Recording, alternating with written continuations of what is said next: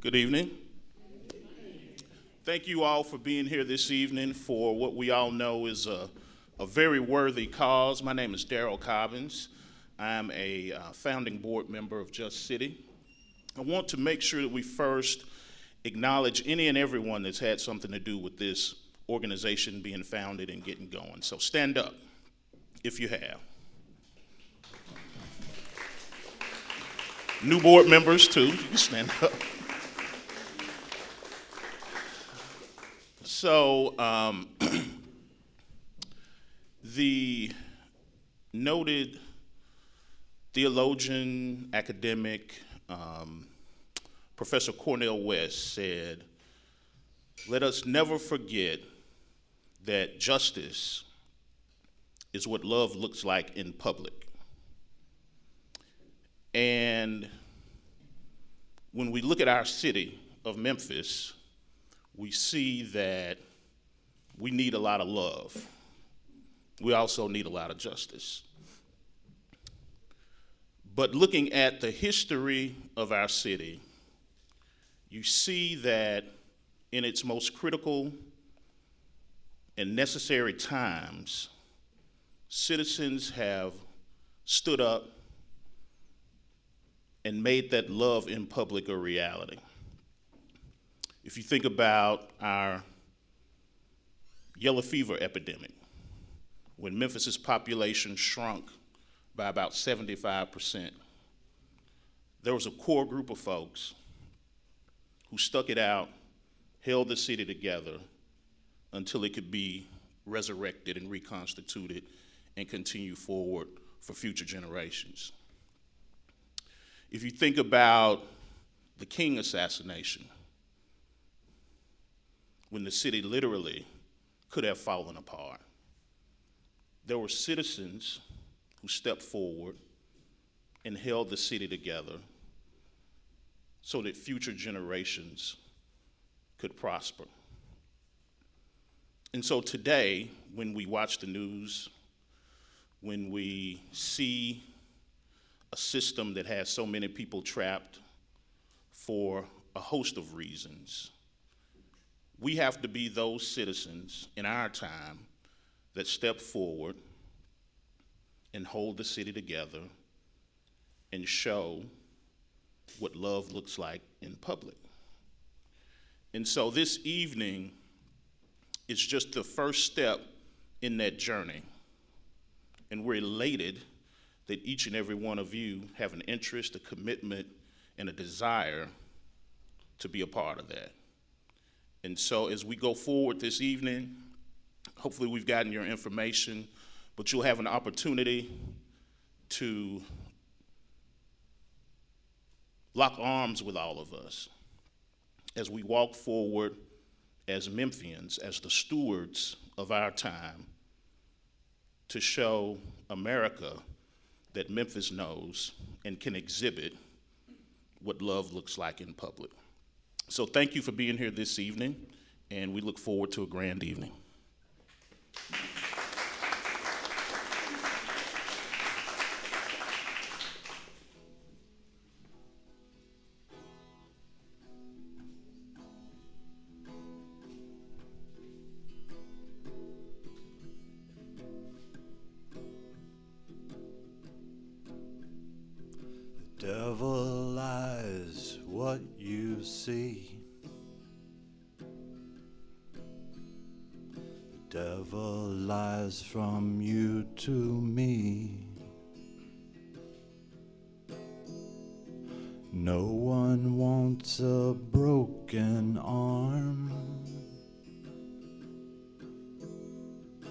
No one's gonna wanna buy that farm. Uh-uh.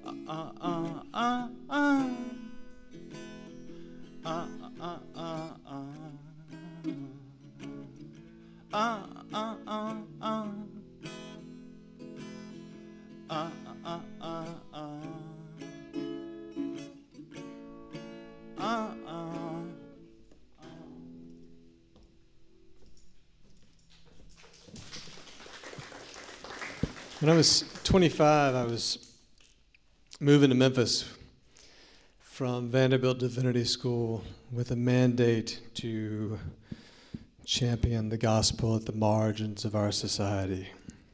I had been that spring arrested in a protest, civil disobedience action against the death penalty in Nashville. 19 of us linked arms.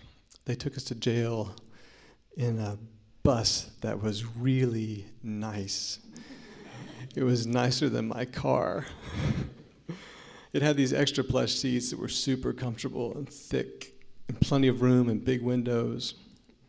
We all sang throughout the booking process, and our dean came to bail us out. The whole thing was like a special tourist visa to the country of arrest and processing. I've learned now that justice isn't a place you vacation to. The whole idea that a society or layers of a society can opt out or remain ignorant of the vast processes we call justice is a poor idea. And tonight, we're hoping to begin to replace it with another one where justice is at least as important to your sense of society as prompt garbage collection and the maintenance of potholes on your streets and the schools we make for our kids. In other words, a part of what we do in order to make our city, a part of what we do in order to make our city. Part of what we think about, part of what we talk about when we talk about how people ought to live together in Memphis. To do that, we have this great show. We put together a band, and since 90% of the people who interact with the criminal justice system are male and all male cast, our next show in September is about women. Check out Just City on Facebook for details. They have an office and a Twitter account. They're real. I met Darius Clayton, our first speaker, Fat Mac, when he was promoting a pop up club down at the next to last Memphix in the Edge. His last show, Darker Than Blue, extended a second night to an overflow crowd at Marshall Arts in June. He has this story from a few years back right here in Memphis.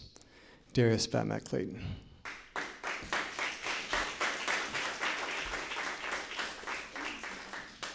How y'all doing? Do I need this microphone? I'm pretty country. He said yes. Yes, I need the mic. Yes. Okay. Okay. I guess I do need the mic, and I shall use it. All right. So I'm gonna try to get through this whole story without all the orange mound coming out. All right. I'm a little nervous. Ain't gonna lie.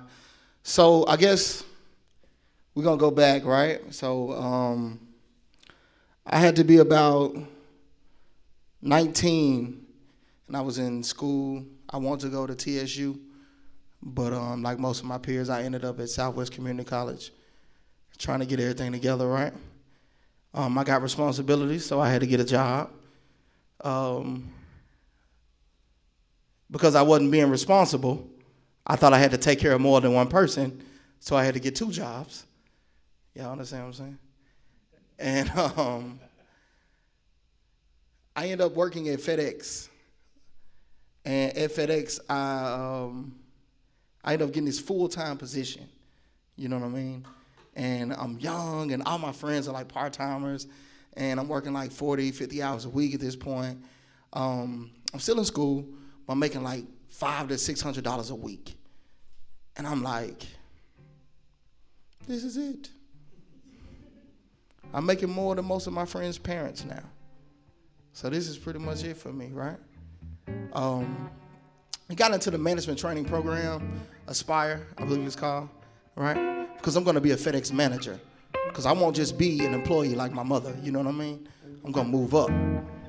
And um, you ever just been too smart for, for your own good? That's like my biggest disease. So there's nobody watching me. There's no manager to stand over me and make sure that I do what I'm supposed to do every day. So of course I figured out ways to let's cut that down just a little bit. I figured out a way to beat the system. Shortcut through my job, you know what I mean?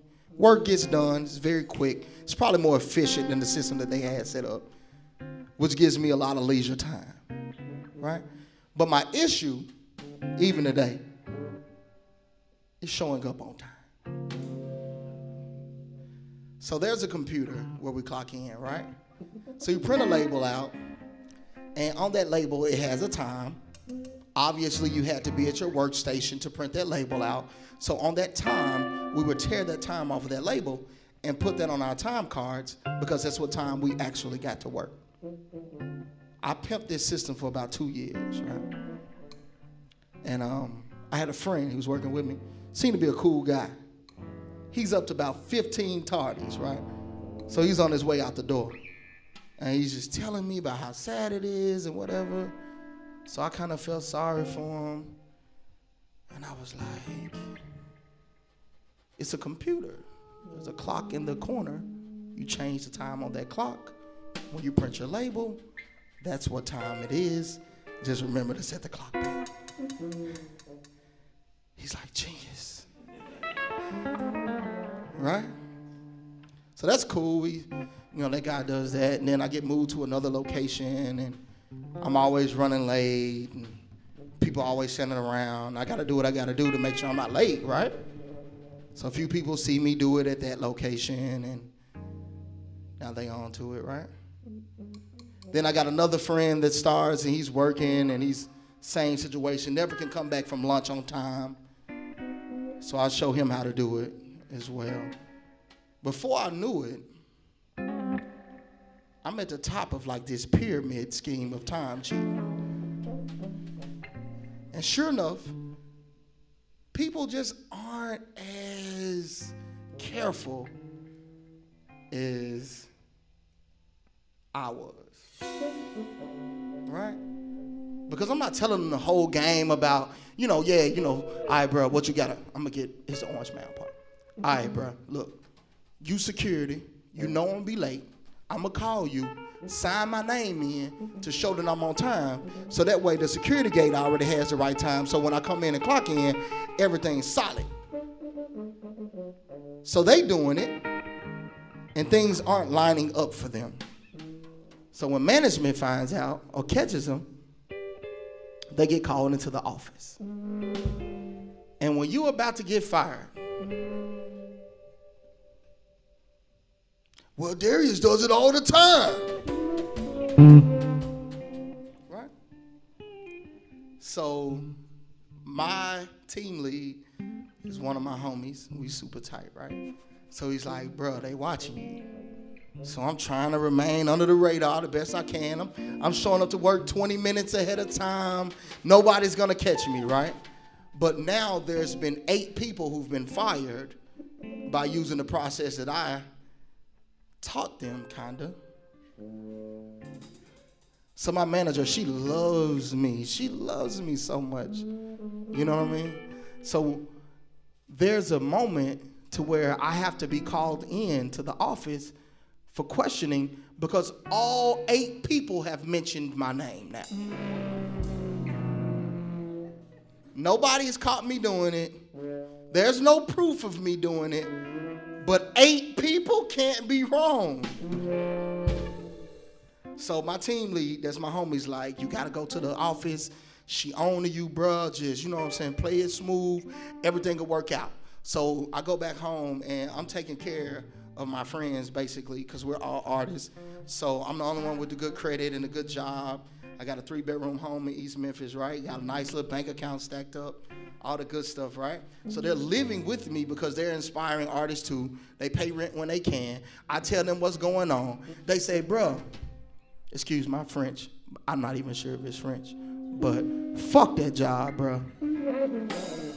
You one of the best poets I know, bro. You cold. Don't worry about that, bro. You need to be out there performing. You need to be chasing your art form, not working this job. Don't worry about that job, bro.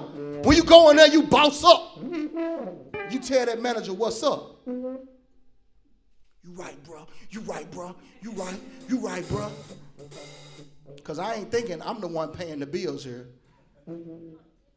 You know what I'm saying? We running a studio in the house. My utility bill be like nine hundred dollars every month. House note like a thousand dollars. I don't even want to talk about my club expenses, dating expenses. It's a lot of money, is what I'm trying to say. I'm running. So I get into the manager's office, right? And she says, Darius, there is no proof that you've been doing this, but word of mouth, he say, she say, that you've been changing the time on the clock to beat your clock in time. But there's no proof that you've been doing this. Nobody's been able to catch you in the act of. I must now ask you on the record have you ever done this?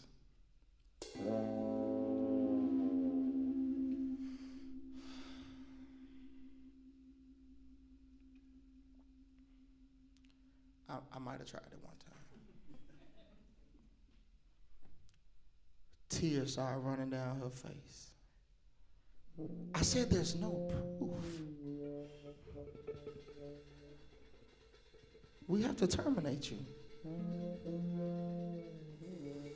So that's it. Five to six hundred dollars a week now gone. My side hustle promoting shows is all that I stand on. I got a cousin just got out of jail, right? He sees the way I'm living, and he like, "Cub, you a hustler, cuz. Remember that you a hustler. That's in you. You gonna make a way to get it. Now I might have dibbled and dabbled with my friends. You understand what I'm trying to say right now? You do what I do, so I'll sell it to you. Because I know you do what I do. Right? My cousin brings me. Can I say this? Yeah, I'm gonna make this up. This is all this is made up.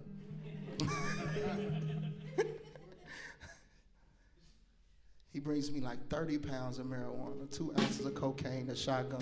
Tells me that we're gonna rob the pill man. I'm gonna be the new king of Memphis when it comes to pills. I'm gonna be out here, I'm gonna, I'm gonna have everything. I'm gonna be rich. I'm gonna have more money than I ever thought. That little piece of shit ass money that I was making on my job is nothing. You finna be straight, cuz. You finna ride like I ride. You finna be clean like I'm clean. You finna be on, cuz. All right, let me see.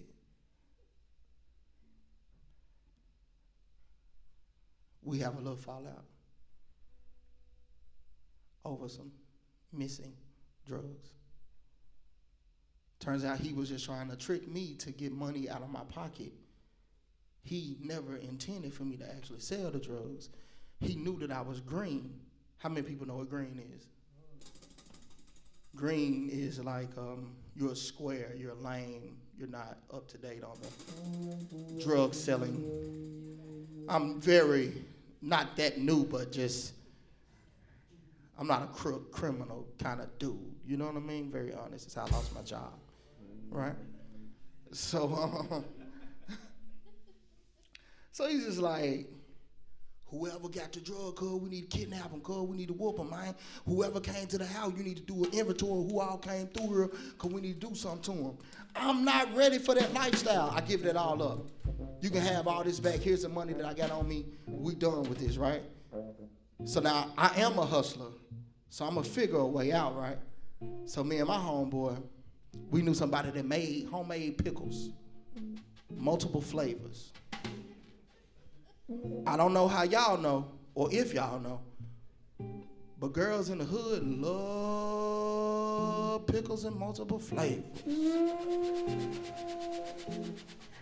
I ain't lying.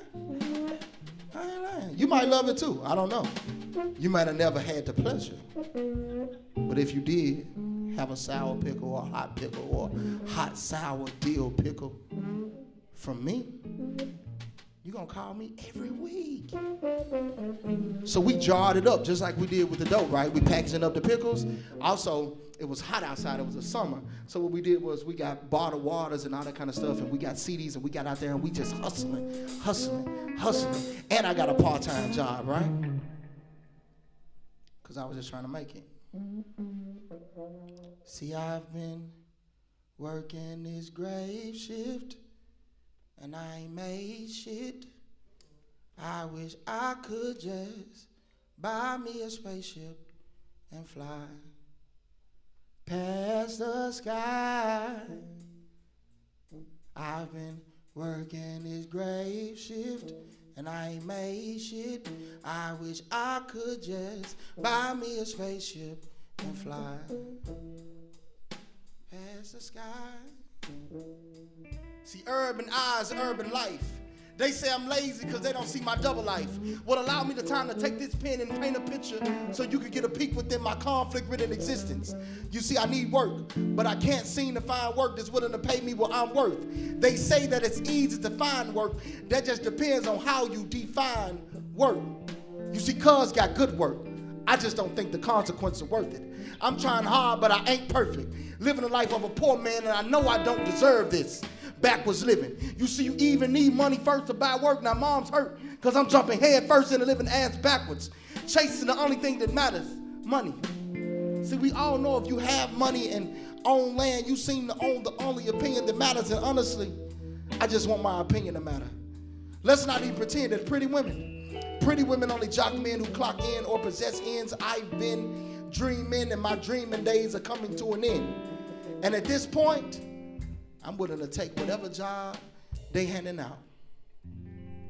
So you want me to mop your floors, put on your uniform, wear a hairnet, take your trash out, clean around your toilets, smile at your customers? For seven dollars and fifty cent and no clout. All right, I'll take it. It ain't respecting me, so y'all know I can't respect the shit. I'm walking in 15 seconds before it's time for me to clock in. Rush in, and somehow I still get caught by that clock. You see, I too was once caught in that box, feeling so trapped that I even removed my locks till I found the key in me and I unlocked that brain chains and locks, realizing on the shadows that I boxed, and now I set the time on my own clock. Now the only problem is I work a 24-hour shift, but it's a gift that I use to uplift as I prepare to rip ties until I can get a grip on my life. See, these words, these words shine bright to those who need sunshine in their lives until they too are free from unwanted nine to five. See, I will prove that on my own tools I can survive with this mind. Not by any means, but my own means. Hype life.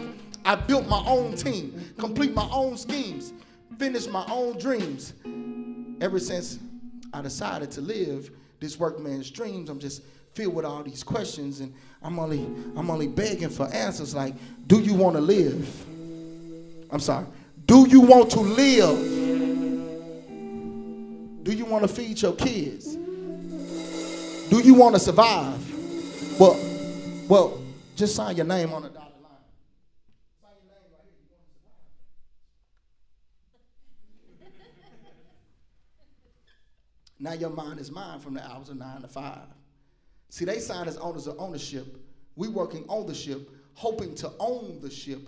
We must be on some.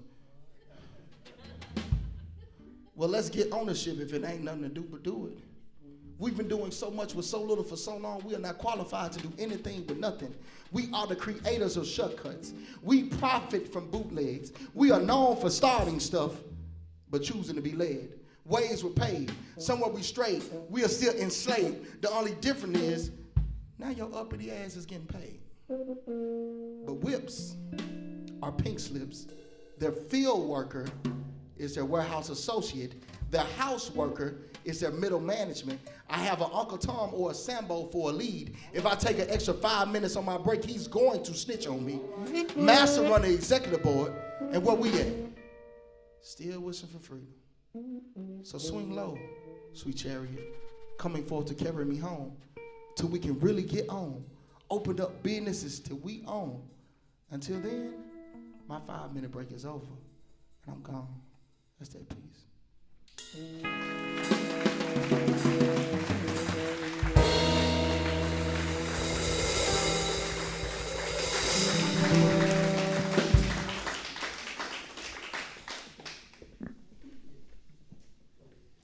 $100 billion was spent on illegal drugs in America last year.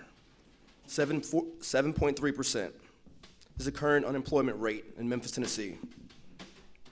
9.4, the percentage of Americans aged 12 and older who used illegal drugs last, last year.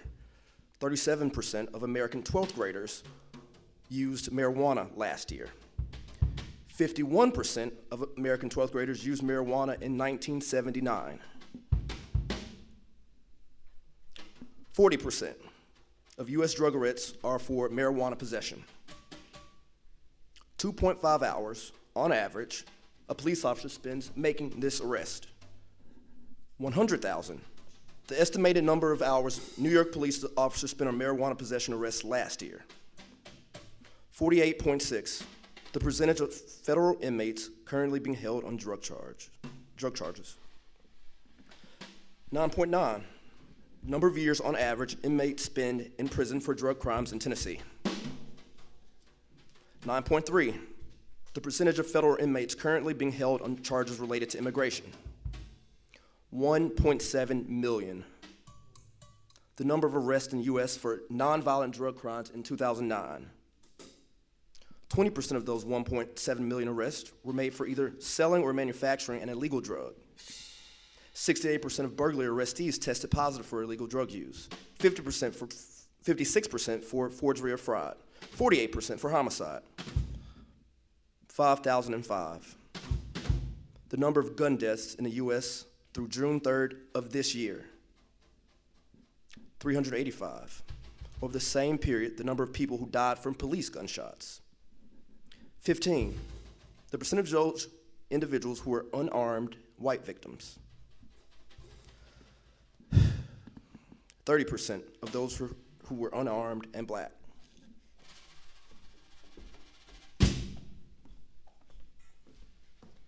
To make sense of the bias against dark skin in this country, why it persists in levels of government and civic infrastructure, even when the actual workforce is balanced and representative of the racial makeup of the overall population. Why do even black cops shoot more black kids than white ones? To make sense of that, reporters have tracked media reports, and it turns out that even though most crime occurs within a given community, white on white, black on black, men and women who know each other, often fairly well, the news consistently over reports black on white crime, and especially crimes perpetrated by black men against white women. Terrifying. It is terrifying. And if you come to associate fear with blackness, then it's abhorrent. Fear has this way of hiding. It barricades behind anger, judgment, anger, hatred, death. But if you can get through and face the fear itself, if you can hold it up and examine it, there's rarely much there. In a just city, the people examine the fears at the root of their prejudices, which the numbers say we have. We learn to tell the truth about them, one brave voice by one. Jeffrey Reddick is a former producer for Bob Edwards Weekend and writes for Deadspin.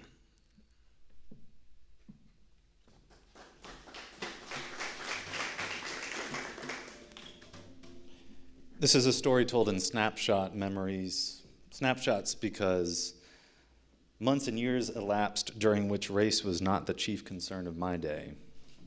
It's the story of how it took me three decades to catch up, to learn as much about race in America as an African American kindergartner knows on the first day of school.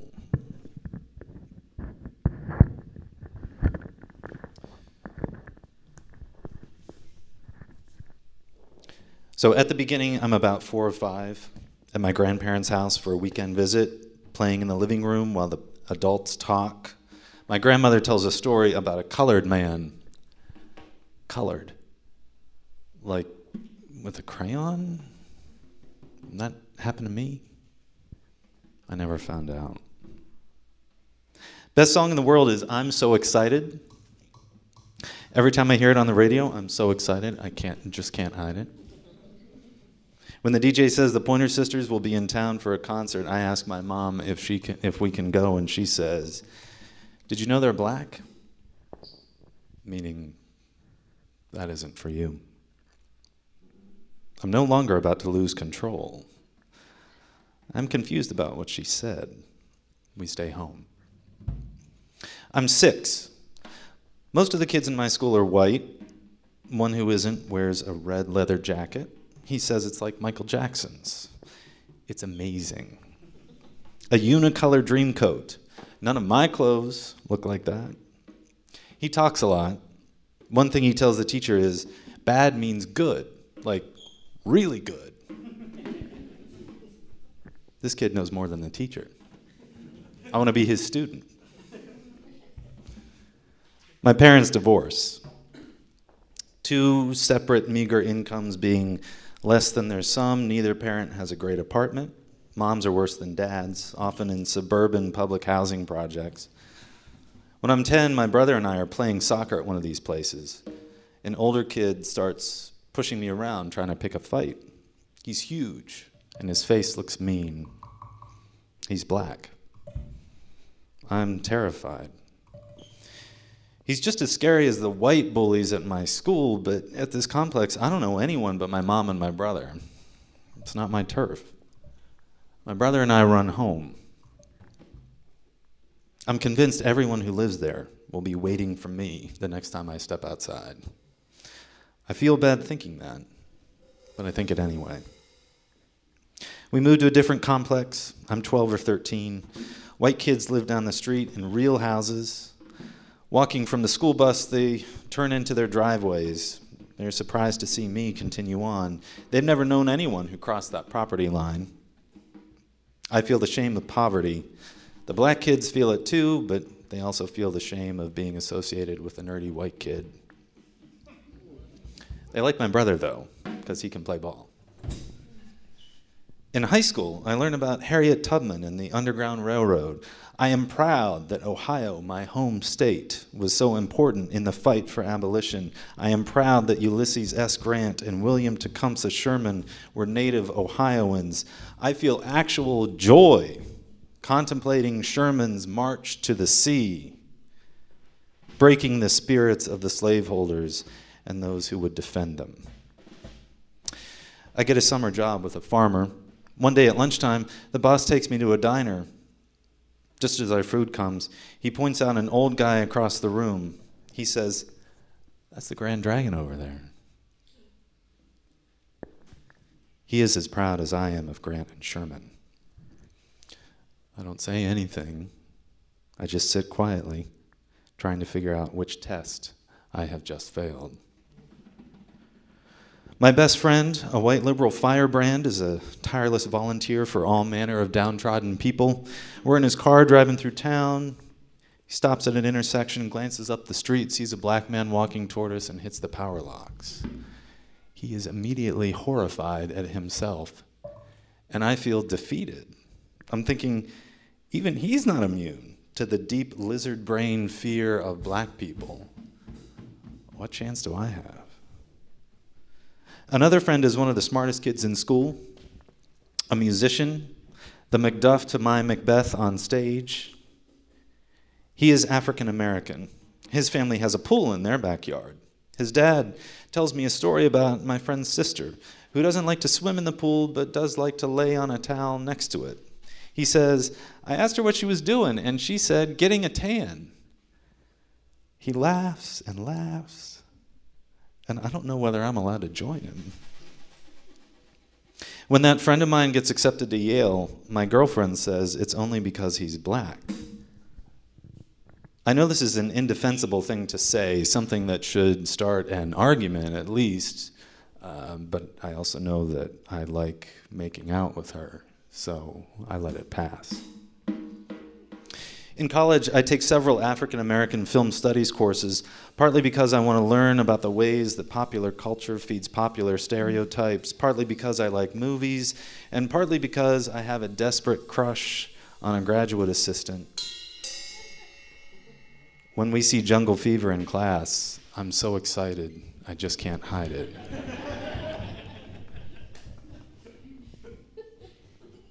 I learn about minstrel shows, about mammies and bucks, about blaxploitation and buddy films. I learn about co opting culture for greed.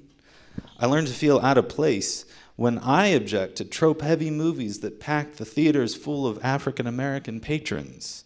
I boycott on their behalf, trying to transform myself into another trope the white savior. I minor in Latin American studies.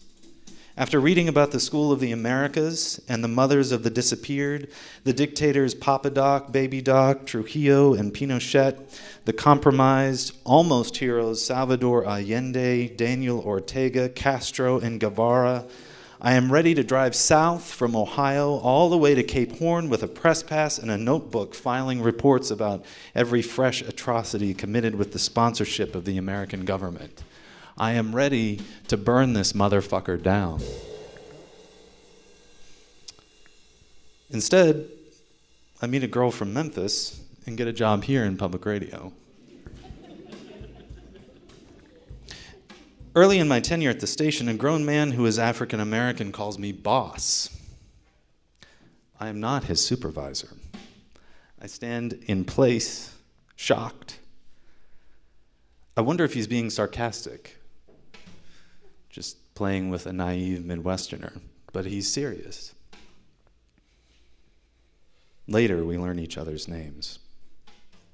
Here, I am told which shopping centers to avoid, which neighborhoods to stay out of. I learn the third world geography of shanty towns in the shadows of mansions, the country club across the tracks from derelict storefronts, I learn the curious dance of separate but mixing, of implicit suspicions, of coded comments. I buy a ticket to the motel turned mausoleum, an imperfect and too small structure to contain either the spirit of a prophet or the memory of his angry grief. I visit the city park that bears the remains of the Grand Dragon's pagan god. In all of it, I see a greater honesty than what existed in the place where I grew up. Here is the world as it is, broken. My wife and I have a daughter. We decide not to teach her words for race. To her, a person she's playing with has brown eyes, or pretty bows in her hair, or a sparkly bracelet. A grown up sees my daughter's best friends as African American, Indian, Hispanic, but she's six before she learns words like that. I am painfully aware that even as we try to give her young mind the chance to escape its lizard brain fears, we are expressing the height of her privilege, allowing her to remain ignorant of the terms her friends know as well as they know their own names.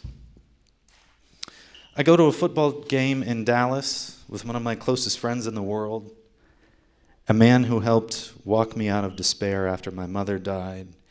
We see an ugly game, but we have a great time. We drive home.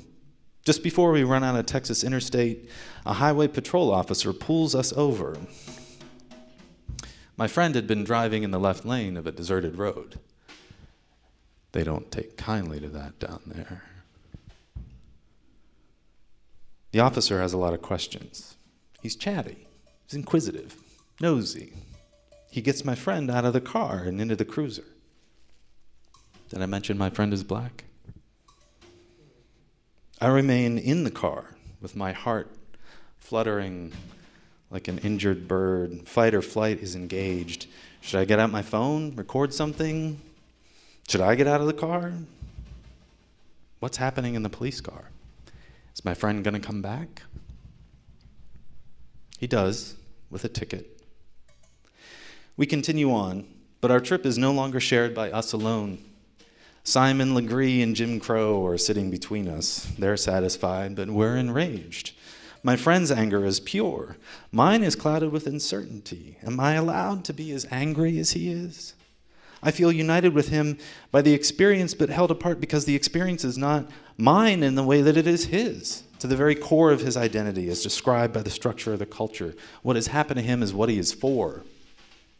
It's his purpose to be hassled, to be moved along, to be questioned and belittled and needled, and when the purpose becomes too much, so that he strikes out, to be struck down in righteous anger. My purpose is to provide cover for the culture.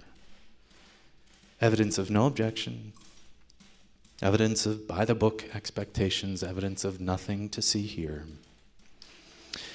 At this point in his life, my friend's role has been made clear to him more often than he can remember each instance fading out of singularity into a vast legion. My role has never been laid so bare to me as it is now.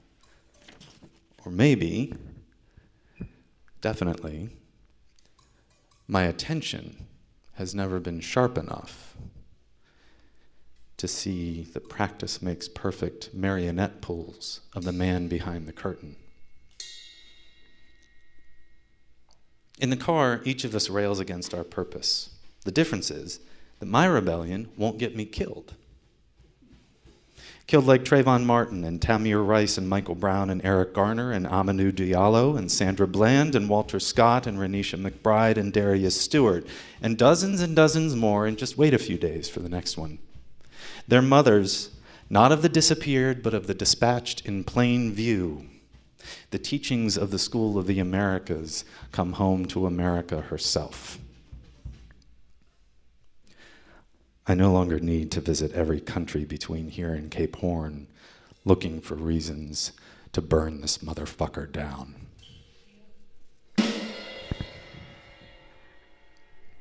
The names of my children will never be on that list, and neither will mine. The state trooper who stops a tenured college professor an internationally acclaimed musician because he is a black man driving a blue Impala in the left lane of the interstate, is not troubled by his white passenger. He judges that the passenger is no threat to public order, but he is wrong.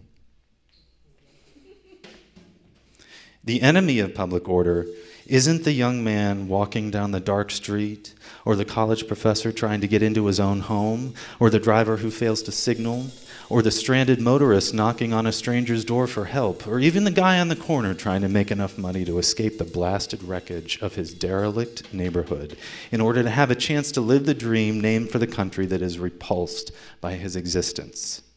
The true agent of evil, the true enemy of liberty and justice for all is the one who remains silent at the sound of a bigoted comment shooting from the mouth of a relative. The one who choruses with the telephone game whisper campaign of they and them and those people the one who shrugs off yet another moment of street side execution by armed protectors who were supposed to serve, the one who fetishizes the fear of dark skinned mugshots on the nightly news in order to build an emotional bulwark against the legacy of the original and enduring violent sin of the Republic, the one who mourns the fall of Atticus Finch from his Trojan horse of law and order, the one who poaches the constant struggles of those around him to inspire change within himself. The one who sits impotently in the presence of the grand dragon, instead of rising to become Sherman, destroyer of worlds, to shout him down and shut him out, to salt his fields for all time, to vaporize his poisonous heritage, to break his spirit once and for all.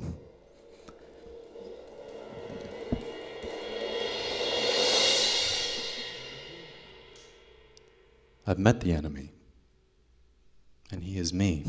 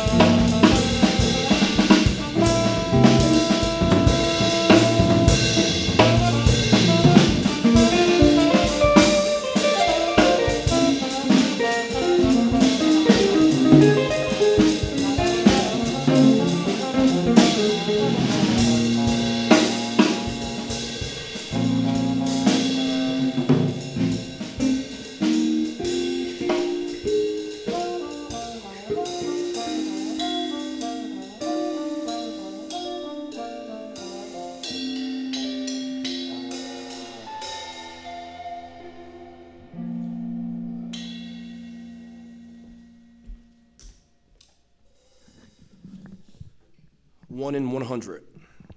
In 2008, for the first time ever, one in 100 America, Americans are in jail or prison. 500,000, the number of Americans in jail or prison in 1980. 2 million, the number of Americans in jail or prison in 2000. 1,706,000, their children. 55, the most recent number of Japanese in jail or prison per 100,000. 114, the most recent number of Canadians in jail or prison per, per 100,000. 730, the most recent number of Americans in jail or prison per 100,000. 25% of the world's prisoners live in the United States. 5% of the world's entire population is in the United States. If we were to populate an American city with people under correctional supervision, it would be the second largest city in America. 1 in 31. Those Americans under control of the criminal justice system, system whether it's jail, prison, probation, or parole. 1 in 18 are men, 1 in 11 are black. 3,080, the number of crimes per 100,000 in 1969. 3,466, the number of crimes per 100,000 in 2009. Zero, the difference in the crime rate between 1969 and 2009. 23, the number of new prisons California has built over the past 23 years. One, the number of new public colleges California has built over the past 23 years. 100 million, the approximate cost to build a new prison in California. Since 1995, the increase on national spending on prisons as compared to spending on higher education is six times, six times as much.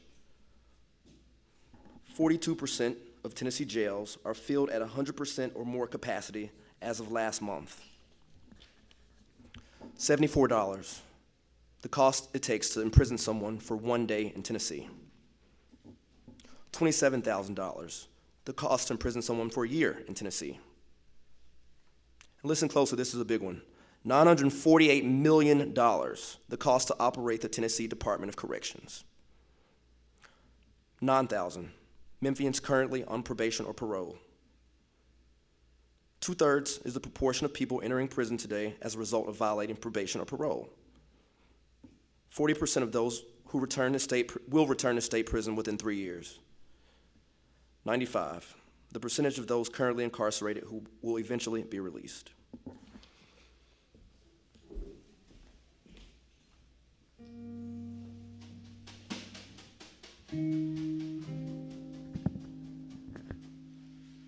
Man, numbers, right? Numbers, numbers, numbers. I love numbers. I'm on my last lap, this post grad thing I'm doing in statistics. I'm really glad they got uh, Patrick to run the crime numbers tonight because it means I get to um, talk about something I like even more than numbers. I want to talk about why people ignore the numbers. So, um, there's good numbers and bad numbers. There's well researched statistics and poorly researched statistics. And the, you talk about that, that's a whole other discussion. But tonight we're just going to talk about numbers that reflect truth, stuff we know that's accurate. Most people here probably know that since the mid 90s, crime rate in America has been on a steady and steep decline, right? But a lot of people don't know that the crime rate in this country today is lower than it's been at any time in the past 40 years, right? But the weird thing is, that's true, and we have statistics that can prove all that. So, how is it possible we still have folks who say crime is worse than it's ever been? We're drowning in a sea of criminal activity. We got to gun up and, and defend our homes. When there aren't, there's, there's no statistics that would suggest that we're in the middle of some kind of national crime surge, right? Um, the deal is, is, is there's actually a name for this kind of thing where people are able to uh, have a disconnect between demonstrable reality and the reality they concoct for themselves, and we call it a cognitive bias. And uh, cognitive bias is this uh, disconnect in a logical process that allows you to do stuff like that, but uh, it also makes you make bad decisions. It can negatively affect your judgment, uh, your behavior, your memories, stuff like that. And uh, when you're in the throes of cognitive bias, you really just sort of turn into an automaton. You're not thinking anymore. Those are all concepts. Let's do an, an example. Uh, when I uh, graduated from college, I had this job where I, I traveled a bunch. I was uh, flying all over the country for work, like three or four times a week. I'm on a flight going somewhere. And I'm working with this guy, and he spends as much time in there as I do. He's completely obsessed with uh, airplane crashes, right? Completely. His cubicle walls are covered with, with newspaper articles cut out going back decades of every manner of, uh, of air travel mishap you can imagine. And uh, every now and then there's, in fact, another accident, and he says, See, see, this is what I'm talking about. All of this flying is really dangerous. Well, the weird thing is that this, this guy's an auditor. He is, he's all about the numbers. That's his deal, right? And he knows, he's fully aware that the chance of dying in an airplane crash is really, really tiny, right? But he's obsessed with it. He's convinced this is how he's going to go. A lot of this stuff doesn't make sense uh, and all the numbers, so I'm going to go with um, visual aids. So I've got this, uh, I got this peanut. I don't know if you can see it. But let's say this peanut represents your chances of dying in an airplane crash sometime. I got this balloon. I'm going to try and do this to scale. I, I worked it all out. So. Okay, that's about right. So this represents your chance of dying because you choke on your lunch, your chicken McNuggets. And this is your chance of dying because uh, you're in an airplane crash. Okay, hang on.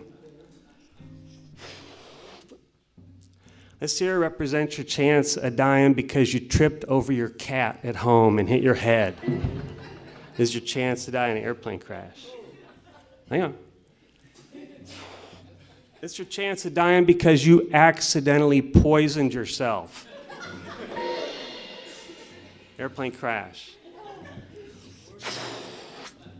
This is your chance of dying from respiratory disease airplane crash. Now, this is interesting because this guy I'm telling you this story about, the guy who's obsessed with airplane crashes, he's the only person I ever met. He's a chain smoker. Right? He smokes all the time. But he's the only person I ever met, he chews tobacco while he smokes. and he is fully aware of exactly how big the balloon is that represents respiratory disease death, right? But he's obsessed with the peanut. Okay, so what's going on in this guy's head? He's a smart guy. This guy, in fact, is, is, suffers from a touch of this one particular kind of cognitive dissonance we call confirmation bias, right? And the deal is, is you have some kind of irrational belief, and you cherry pick data to support that, even though you know it's not true. So every time this guy sees something on TV about air fatality, injury, whatever, it just it beefs it up, right? It, it's fuel for this irrational thing. Yeah, confirmation bias. You see it all the time, right? Okay, another example. I bet this has happened to somebody here. So you just got back from a great vacation. You went somewhere for a week, like maybe uh, New York City, right? You're back home. You're at a party. You haven't seen your friends for a while, so you're telling them about this fabulous trip you had to New York, right? You're them how fantastic it is, all the great stuff there is to do, right? All the great stuff you saw. But partway through, somebody interrupted and said, hang on a second. I've been to New York City. I went a while ago. And uh, when I went, it rained every day, and there was a taxi strike, and some guy tried to sell me drugs on the subway. And the day that I went to the Guggenheim, it was closed for roof repairs. So, New York is not a fantastic place to visit. I'm never going back again. So, what's up with this person who hates New York? I mean, okay, obviously they had a bad trip, right?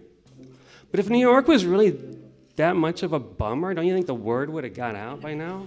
And that maybe New York tourism would start to like tail off instead of increase in decade over decade like it does.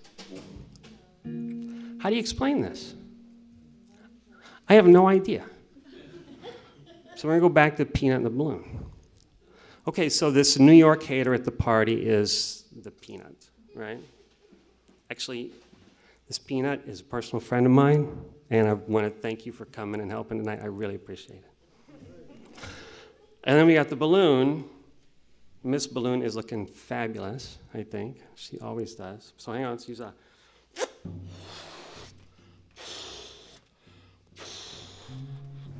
This isn't a scale, but this is the biggest balloon they had. Hater on New York the millions of people who go to New York on vacation every year and they do it over and over because they freaking love that place. Is it possible that the peanut knows the real truth about New York and all of these people are just deluded themselves? It's no fun. It is absolutely possible. Is it probable? It's not really, right? 50 million Elvis fans can't be wrong. So I'm going with the balloon people on this, right? But what about the peanut? What about this peanut person who hates New York? What's going on in their head, right? When you when you take your own personal experiences and weigh them so heavy that you're able to ignore what you know is the greater reality, that's called a base rate fallacy, right? And uh, it makes a lot of people make bad decisions all day long, all the time. Base rate fallacy, right here.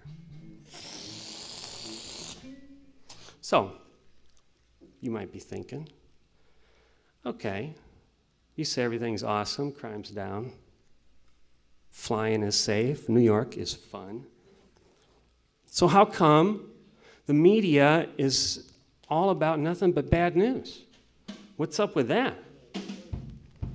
Well, it turns out that we, for better or worse, are more interested in bad news than we are in good news. And there actually may be an evolutionary uh, reason for this. If you imagine it's 100,000 years ago and you've had a big day doing whatever the hell people did 100,000 years ago, for sure you're probably tired and it's time for bed you've seen a lot of crazy stuff, and you're whooped. You only have room in your brain for one takeaway from today, something you're going to remember tomorrow. And it's entirely possible that the thing you remember, the big snake with the hood and the fangs, is dangerous. If it bites you, you'll die. May be more valuable in the future than the tree next to the river has this purple fruit, which is really awesome. Right? So, for better or worse, we are sort of pre programmed to be more interested in bad news. It's more fun to listen to, it's more fun to uh, read. And if you're in the media, in fact, it is more fun to write about and it's more fun to talk about. But even though we all do it, the problem is, is it, it distorts your view of the world. You think things are worse than they are. And in fact, there's a cognitive bias. And it has this name you're not going to believe. It, it's called a negativity bias. And it makes you think things are worse than they are. So you, you don't get the truth, right? So, where does that leave us? Uh, this year is going to be a wild one.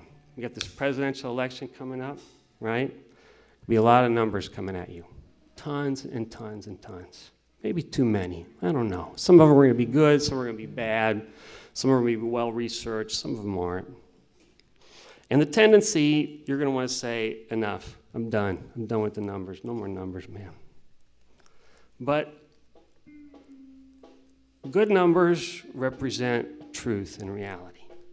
And uh, good numbers, like a good friend, don't always tell you what you want to hear, they tell you the truth, right? So don't shut it off. Don't, don't ignore it. Listen and challenge it, you know? Because good numbers are good friend, just like a balloon and a peanut. Thanks for listening. よろしくお願いします。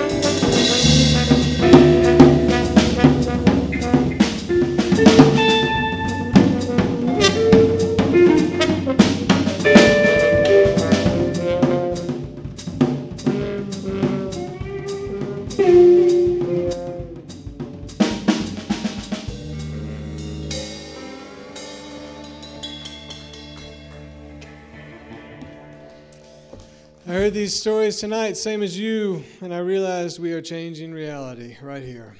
We are changing reality right here. I saw drafts emerge all week long. I heard tweak and retweak. I saw piles of numbers discarded. We kept the good ones. And what a show like this, what you being here tonight is about, is isn't really the snakes out there in the reptile lizard brain of pre-human. It's about making enough noise together that the snakes, the ones inside, the ones out there, get out of the way. And our reality can finally begin to conform to the different expectations of a just city.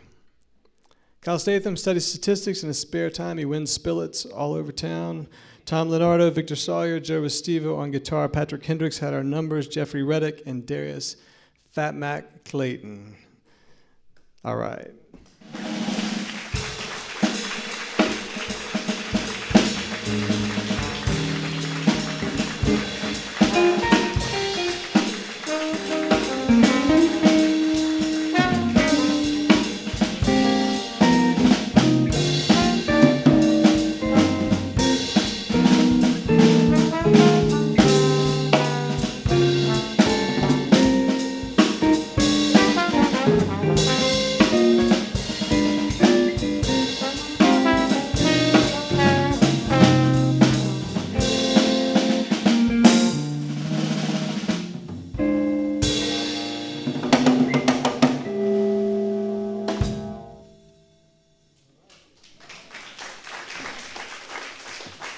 Thank you so much. I'm going to close this out real quick. My name is Kerry Hayes. I'm one of the co founders and the advisors to Just City. And uh, it's my great privilege to give a few words of thanks, first and foremost, to Jared Bingham, who did not introduce himself. So I get to. So thanks to Jared and this awesome band, and Darius and Jeffrey and Kyle and Patrick for making, literally making this evening uh, what it is. We're so grateful. And Jared gets a big shout out uh, for, for designing and concepting this whole thing through a series he does called SALT, which has addressed a lot of these issues in a very tough way for a long time at uh, Shady Grove Presbyterian Church. So thanks to you guys so much. Thanks, of course, to Hattiloo Theater, Ekundayo Bandele, and his awesome team for letting us use this space, which is just such a miracle of Memphis creativity and collaboration and community and, and, uh, and energy, which we love so much. So thanks to Ekandayo. Be like us and be a Hattiloo subscriber if you're not already. It'd be, uh, it's well worth every, every penny that you'll invest. Uh, the Just City Board, Darrell Cobbins, Daniel Keel, Nishta Mehra, Elena De La Vega, Gene Jemison, Patrick Hendricks, L. Perry, Reggie Davis. Some of you are not here tonight, but I know everyone is here in spirit. We're so grateful for everything you do in your own networks and communities, and certainly everything you're giving to Just City is so so important to us. Uh, the Shelby County Public Defender's Office, which is an entity from which we draw just continual inspiration and, and guidance, we're so grateful for the work that they do uh, every day in, in every neighborhood of our city. And thanks, last but certainly not least, all of you who have now spent uh, an hour a couple hours of us, uh, which is so uh, meaningful because your time is obviously the most valuable thing you have to give, and we're so grateful. So I will give you a few ideas about other ways to spend your time with us if you want to later this fall. The first uh, is a book club that we're doing around a book called Just Mercy, which is the memoir of an attorney named Bryan Stevenson, who's actually coming to town to keynote uh, the Facing History and Ourselves benefit in November. So starting on August 18th, uh, we're going to be hosting a three a three meeting book club just to talk about his work and his book, which is extraordinary. On September 25th and 26th, Elle is curating an art uh, show for us called See Justice, which will be at the Co-work Space in Crosstown. You can get more information about all these things and some other things we're planning if you go to our website and sign up. Uh, it's at justcity.org. And on your way out tonight, you're going to be given a pair of earbuds that have our logo on them and a hashtag that says Hear Justice 901. So, Hear Justice is the name of a podcast that we're going to be starting in a couple of weeks that are, again, about a lot of these topics. We'll have the, the audio archive of this show.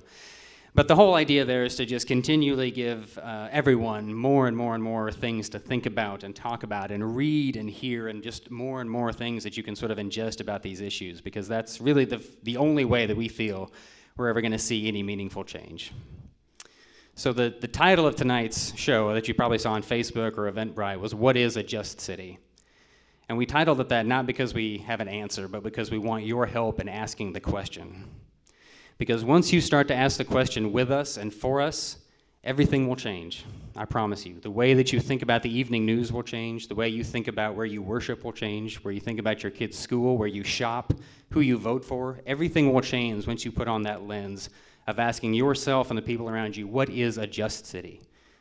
So if you believe that uh, expectations do create reality, which they do, we should start to expect that everyone in every neighborhood in this city has the same rights to health care, to a good legal system, to good schools as every other neighborhood, right? And creating that reality begins with expecting it. So you'll see the little logo on the earbuds, or maybe you've seen it already, is a little shield. And the shield is meant to be in defense of a set of principles that we think make us Memphians, make us Tennesseans, make us Americans. And the chief among that to us is the right to counsel. Once you start chipping away at the right to counsel for some people, you start to lose it for everybody. And if justice is going to mean anything to any one of us, it's got to mean everything to every one of us. And that's what we're about. So thank you so much for coming tonight.